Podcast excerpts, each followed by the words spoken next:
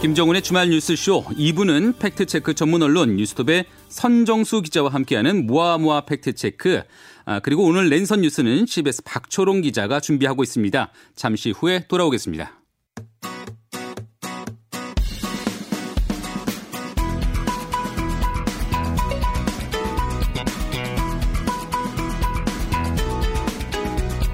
네, 한 주를 팩트체크로 정리하는 시간 모아모아 팩트체크입니다. 오늘도 뉴스톱 선정수 기자와 함께합니다.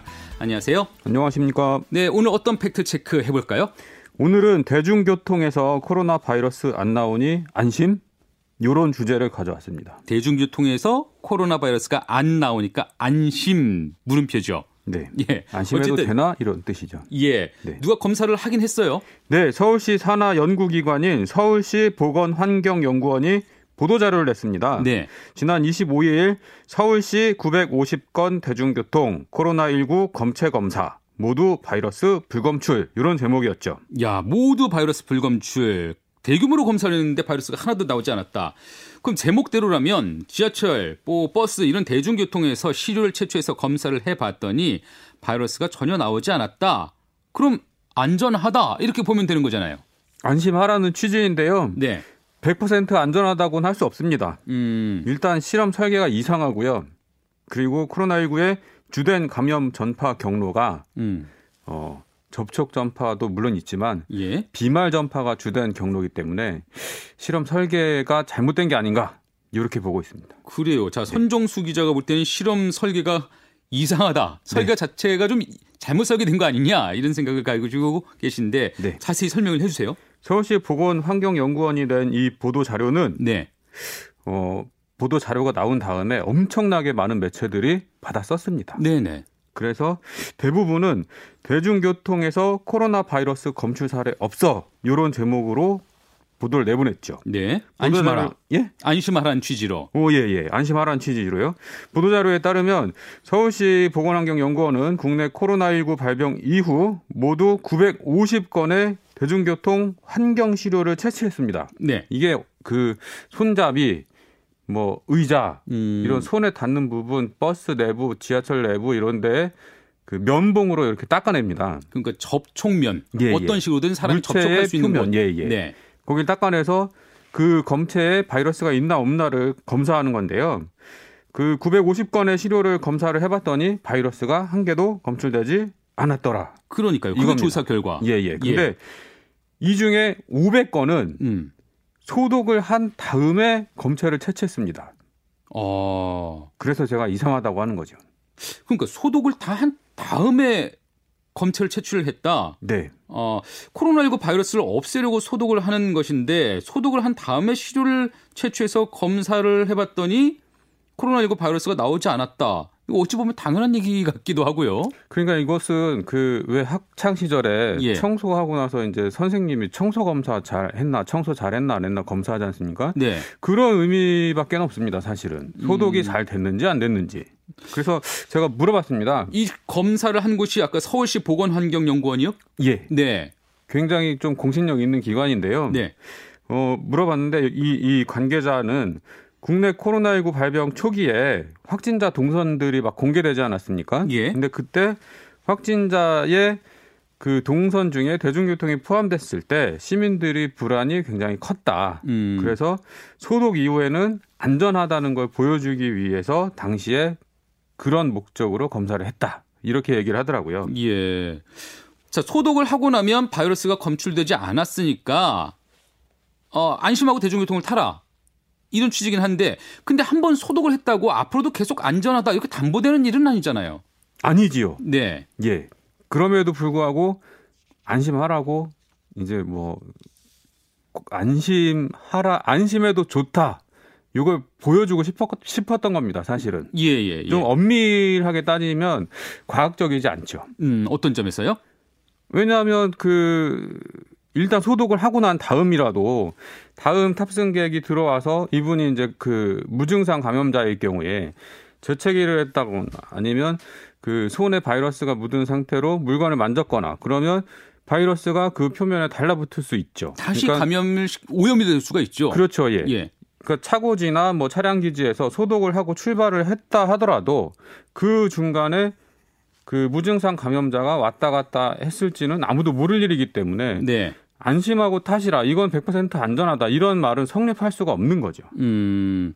그럼 아까 처음에 어, 전체 950건을 검사를 했는데 500건은 소독을 진행한 다음에 시료를 채취해서 검사를 했다고 했어요. 네. 그럼 나머지는 어떻게 실험을 했을까요? 나머지는 소독하기 전에 검체를 채취했다고 합니다. 그건 이거는 좀 결과가 의미가 있겠네요. 이거는 아까 했던 실험보다는 좀 더 과학적이라고 할 수 있죠. 왜냐하면 예, 예. 이제 그 소독을 하기 전에 검체를 채취했으니까 이거는 그럼 한 라운드를 돌고 그러니까 음. 그 차량 기지에서 지하철이 나와서 실제로 승객을 태우고 버스 차고지에서 나와서 버스 승객을 태우고 한번 한 바퀴를 돈 다음에 그 다음에 이제 소독을 진행하지 않습니까? 근데 네. 그 소독하기 전에 검체를 채취했다는 것은 실질적으로 이 버스 또는 지하철이 바이러스로 오염돼 있는지 아닌지를 확인할 수 있는 방법입니다. 그러니까 그게 이제 우리가 실제 탑승하는 그런 실제 환경이잖아요. 예. 근데 거기서도 바이러스는 나오지 않았다. 예, 나오지 않았다고 합니다. 안심해도 되는 거 아닙니까?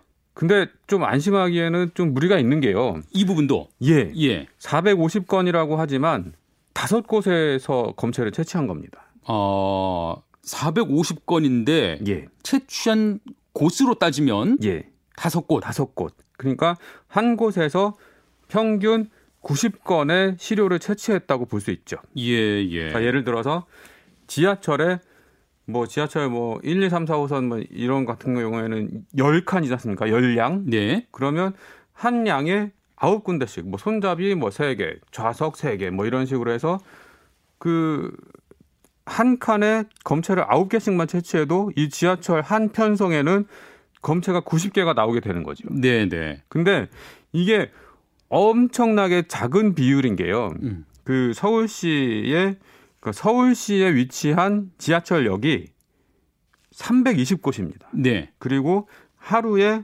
지하철 운행 편수가 4,927편성이고요. 네. 그리고 어 버스 서울시가 관할하는 버스 공영 차고지가 29곳.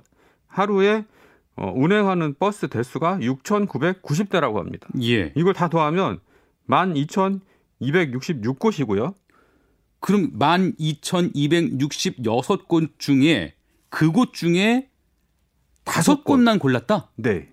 아, 다섯 곳에서 검체를 채취해서 그게 이제 450건이 나온 거죠. 음, 검사 대상이 대단히 제한적이긴 하네요. 그렇습니다. 그러니까 제가 봤을 때는 대표성도 없고, 음. 그리고 너무 표본이 작기 때문에 이걸 가지고 이 실험에서 바이러스가 검출되지 않았으므로 어, 승객 여러분 안전하니까 안심하고 이행, 이행 이용하십시오라고 얘기하기엔 굉장히 무리가 있다는 거죠. 그러네요. 예. 자, 선정수 기자가 또 제기하는 다른 의문점들은요. 어, 그리고요. 이게 그 아까도 말씀드렸지만 코로나19 바이러스의 주요 전파 경로는 물론 뭐 접촉 전파, 그러니까 그 손에 묻은 바이러스가 뭐 내 눈, 코, 입, 점막을 통해서 들어오는 경우 음. 이걸 접촉 전파라고 하는 간접 전파라고도 하고요. 이 비 이것도 분명히 있긴 하지만 압도적인 다수는 비말 전파입니다. 네, 네.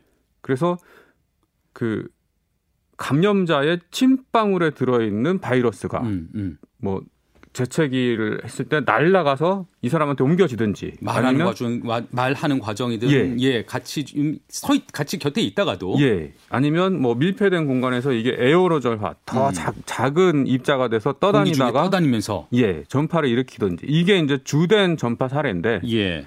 이 표면에서 검체를 채취하는 이, 이 방식으로 안전한지 안 한지를 평가하는 것 자체가 좀 문제가 있는 거죠. 음, 그렇게 보시네요. 예. 그 부분에 대해서는 그 검사를 시행한 서울시 예. 보건환경연구원 뭐라고 설명을 하나요?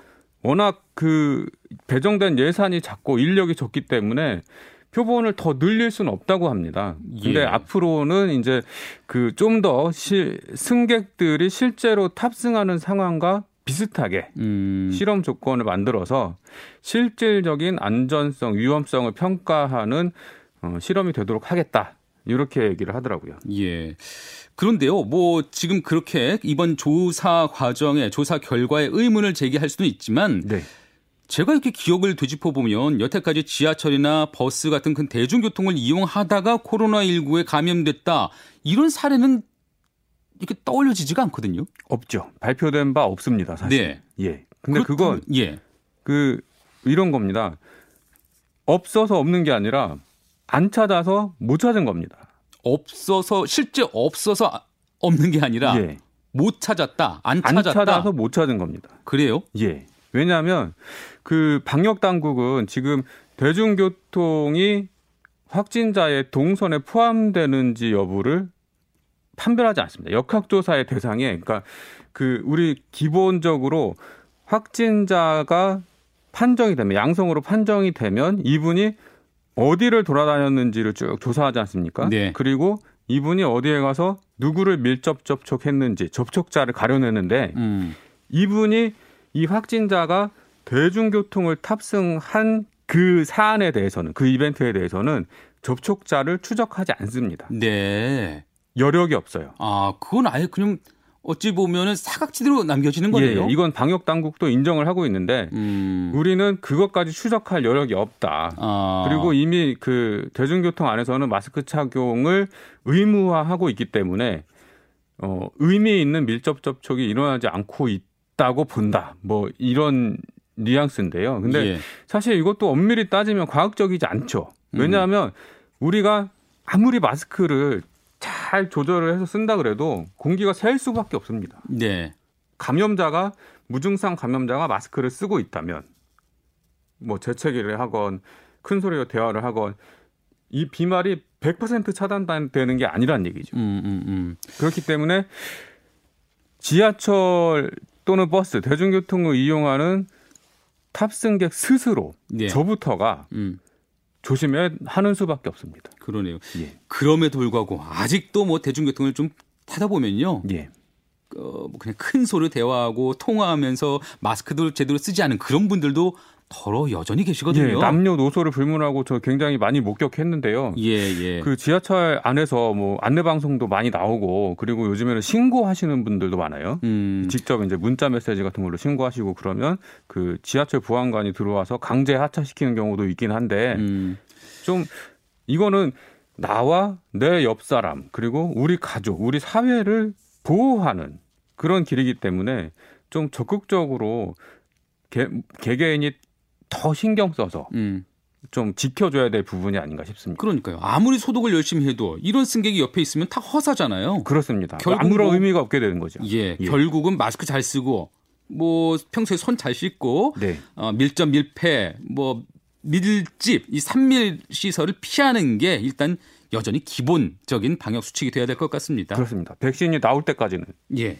예. 그리고 관련해서 미국의 어, 흥미로운 어, 코로나19 관련된 이제 연구 1년 정도 지났지 않습니까? 그래서 이제 연구 결과들이 축적돼서 네. 과학자들이 미국의 과학자들이 아 우리 플레이북을 이제 거의 완성 완성했다. 음. 그러니까 뭐 교환 뭐 아니면 뭐 대본 뭐 이제 이런 식이 될 텐데 과학자들이 아 우리 여태까지 잘못 알고 있었어. 우리 이, 이 코로나 19에 대해서 좀 취합된 정보를 가지고 대응 방안을 제대하게 해보자. 네. 이런 논의를 이제 진행을 하고 있는데요. 예. 미국 과학자 그룹들이 가장 중요하게 생각하는 거는 마스크 착용입니다. 마스크 착용 가장 네. 그게 기본적이면서 가장 효과적인. 예. 근데 여태까지 1년 동안은 그걸 놓쳤기 때문에 예. 미국이 이렇게 걷잡을 수 없은 없는 확산 사태가 일어났다. 음. 이런 반성을 하는 거고요. 네. 그리고 그 소독 물 표면 소독은 처음에 초기에는 엄청나게 강조가 됐는데 이게 생각보다 그렇게 중요한 것 같지는 않다. 왜요? 왜냐하면 그 이 여러 가지 논문들에 따르면 무증상 감염자가 밀폐된 공간에서 퍼뜨리는 에어로졸 전파 음. 이게 정말 위험하고 음. 그리고 그 아까도 잠깐 말씀드렸지만 물체 표면을 통한 간접 전파 요거는 비중이 굉장히 미미하다고 합니다. 예, 예. 이런 것들이 이제 1년에 그동안 1년의 사례들이 쌓이면서 새롭게 예. 연구한 결과들이 이제 속속 나오는 건데요. 지금 소독이 생각보다는 덜 중요했다고 말씀하셨는데 예. 그러면은 이건 생각보다 더 중요하더라. 예. 이런 점도 있을까요? 환기. 환기. 예. 예. 그러니까, 공기의 흐름을 바꿔주는. 예, 예. 그러니까 그 밀폐된 공간에서 그러니까 우리가 감염자가 침방울을 공기 중으로 보냈을 때 밀폐된 공간에서 이 침방울이 말라붙으면서 작아져서 에어로졸 굉장히 작은 입자 상태 물질이 되면서 떠다니거든요. 네. 근데 이 에어로졸 농도가 높아질수록 감염 확률은 커집니다. 음. 근데 환기를 시켜주면 에어로졸이 밖으로 빠져나가고 확산되기 때문에 감염 확률이 굉장히 낮아진다고 합니다. 예. 그래서 환기를 시킬 때는 양쪽 문 맞바람치게 다 열고 모든 있는 있는 대로 문을 다 열고 한 10분 정도 환기를 시키는 게 정말 중요하다고 하죠. 예. 건물 자체가 아예 밀집 적인 그런 구조로 설계가 돼 있다 하더라도 인위적으로도 창문을 열어서라도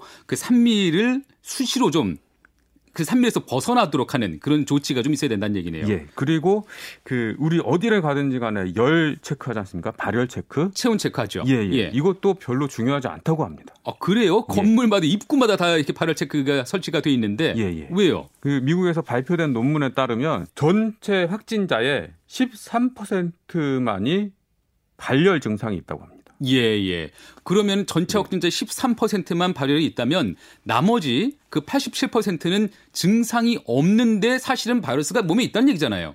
그렇죠. 바이러스를 퍼뜨리고 다니고 있지만 열이 나지 않는다는 거죠. 음. 그래서 그 열이 나지 않는 확진자의 87%는 발열 체크를 아무리 해봤자 걸러질 수가 없는 거죠. 그래서 이 발열 체크의 중요성이 굉장히 낮게 평가되고 있다고 합니다. 그러네요. 그리고 가림막. 음. 가림막은 오히려 밀폐된 공간에서 공, 원활한 공기 흐름을 차단해서 어, 오히려 감염 위험을 높일 수도 있다. 그런 예. 점까지 예, 예. 예, 새로 지적이 되고 있습니다. 예, 예 그렇습니다. 음. 어, 건물에 들어갈 때 발열 체크가 있다고 해서 또 이 건물이 소독이 됐다 이런 표시가 있다고 해서 안심할 수는 없다는 얘기. 네. 예. 여기까지 얘기를 정리하도록 하죠. 자, 뉴스톱 선정수 기자 오늘도 수고해 주셨습니다. 감사합니다.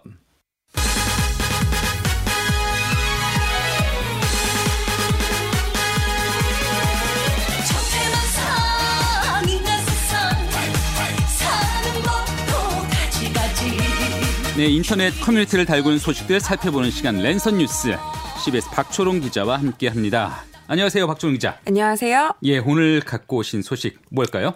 네, 담배값 인상 소식인데요. 네. 정부가 현재 4,500원인 담배 가격을 OECD 평균인 8,000원 이상으로 올리겠다는 겁니다. 거의 두 배 가까이. 네. 지난 27일 보건복지부는 향후 10년 건강정책 방향과 과제를 담은 제5차 국민건강 증진 종합계획을 발표했습니다. 네. 이 안에 담배와 술 등 위해 물질 규제 강화 방안이 들어있는 겁니다. 네. 지금 2018년 기준으로 한국인의 건강 수명이 70.4세입니다.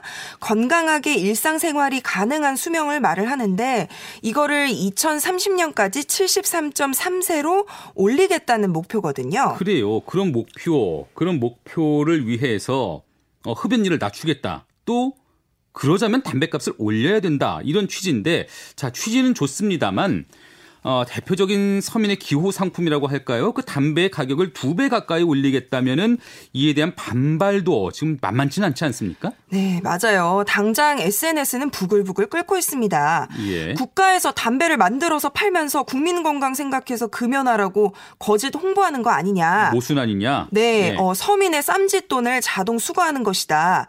국민 건강을 생각하려면 담배를 아예 팔지 말아야 하는 거 아니냐? 음. 술 담배 하는 사람들이 어, 죄인이냐? 이런 거센 비판이 일고 있는데요. 예. 뭐 내리는 건 비밖에 없네. 담배값 인상, 부가세 인상, 수신료 인상, 하루 동안 일어, 일어난 일들 이렇게 자조하는 댓글들도 눈에 띄네요. 네네. 그런데 이 같은 여론을 좀 들여다보면요. 일단 정부가 국민들에게 세금을 인상하는 문제를 너무 쉽게 생각하는 것 아니냐 이런 비판 여론이 큽니다. 예. 담배값 인상이 곧 서민 증세라는 공식은 소득 수준이 낮을수록 담배 소비량이 많은 현실에 근거를 하고 있는데요. 이렇게 술, 담배는 저소득층을 비롯한 서민들의 대표적인 기호품인데 정부가 소득에 관계없이 일괄적으로 부과되는 간접세, 담배, 어, 담배 가격을 늘린다는 거 이게 그만큼 서민의 부담을 가중시킨다는 의미로 해석이 될 수가 있는 거죠. 예, 또뭐 아무리 담배값이 비싸지더라도 결국 피우는 사람은 피우지 않겠냐? 흡연 인구 자체가 대폭 줄어드는 효과를 누릴 수는 없을 것이다. 이런 비판도 있는 것 같고요. 네, 그리고 또 담배값을 올려서 거둔 세금을 실제로 국민건강복지에 그러면 제대로 사용을 하고 있느냐, 못 하고 있다 이런 비판도 나오고 있습니다. 그래요?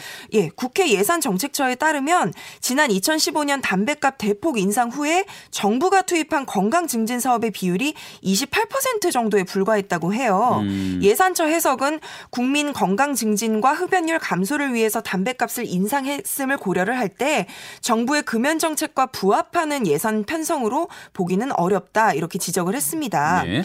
정치권에서도 비판의 목소리가 나왔는데요. 음. 나경원 전 미래통합당 의원도 페이스북에 서민들은 코로나19로 먹고 살기 힘들어 죽겠는데 이 와중에 담배값, 술값마저 올린다고 하니 참 눈치도 없고 도리도 없는 정부다 이렇게 강하게 비판을 했습니다. 예. 뭐 그, 네. 어, 그 와중에 문재인 대통령의 과거 발언을 놓고도 막 이게 좀 논란이 있는 것 같아요. 담배값을 둘러싸고 말을 바꾼 것 아니냐 이런 지적도 나오는 것 같아서요. 네, 문 대통령은 2017년 출간된 자서전 대한민국이 묻는다에서 담배는 우리 서민들의 시름과 애환을 달래주는 도구기도 한데 그것을 박근혜 정권이 빼앗아갔다. 이렇게 담배값을 인상한 박근혜 정부를 비판한 적이 있습니다. 예. 또 재벌과 부자에게서 세금을 더 거둘 생각을 해야 하는데 불쌍한 서민들을 쥐어짠 것이라면서 담배값은 물론이거니와 서민들에게 부담을 주는 간접세는 내리고 직접세를 적절하게 올려야 된다. 된다 이렇게 주장을 했습니다. 또 대선 후보 시절에 담배값의 인상분만큼 인하하는 공약을 검토하기도 했지만 결과적으로 뭐 공약에서는 빠졌었고요. 예, 이렇게 반발 여론도 있고 이것이 뭐 정치적인 쟁점으로까지 이렇게 비화되는 그런 모습을 보이기 때문인지 이제 보건복지부도 그렇고 정세균 국무총리도 한 발 좀 뺐어요. 그래서 담배값 인상은 사실이 아니다. 이렇게 밝히면서 진화 작업에 나선 모습도 있더라고요. 네, 여론이 악화가 되니까 정부가 사실이 아닙니다라고 하면서 불이 나게 선을 그은 겁니다. 네. 정세균 국무총리는 담배값 인상 보도와 관련해서 자신의 페이스북에 올린, 올린 글을 통해서 사실이 아니다 이렇게 밝혔고요. 예. 뭐 담배 가격 인상 및 술의 건강 증진 부담금 부과에 대해서 정부는 전혀 고려한 바가 없으며 추진 계획도 가지고 있지 않다. 또 신중한 사회적 논의를 거쳐야 될 사안이다 이렇게 설명을 했습니다. 네. 어, 그러면서 보건복지부의 공식 답변이 있었음에도 이런 보도가 지속적으로 확산돼서 국민 여러분들을 혼란스럽게 하고 있어 안타깝다고 덧붙였고요. 예. 어, 보건복지부 역시 그 손영래 대변인이 어, 다시 이제 정례 브리핑 자리에서 술과 담배값이 바로 인상되는 것처럼 보도가 됐는데 이에 대해서 검토된 바가 전혀 없고 구체적인 추진을 한 바가 없다. 우리는 지금 코로나19에 집중하는 시기라서 이 부분에 대응하기에는 좀 벅차다. 벅찬 시작한 단계다 이렇게 설명을 했습니다. 자, 아까 정세균 국무총리는 이런 보도가 확산돼서 국민 여러분들을 혼란스럽게 하고 있다 이렇게 언급을 했는데 저도 혼란스럽습니다. 그래서 담배값 올리는 겁니까? 안 올리는 겁니까?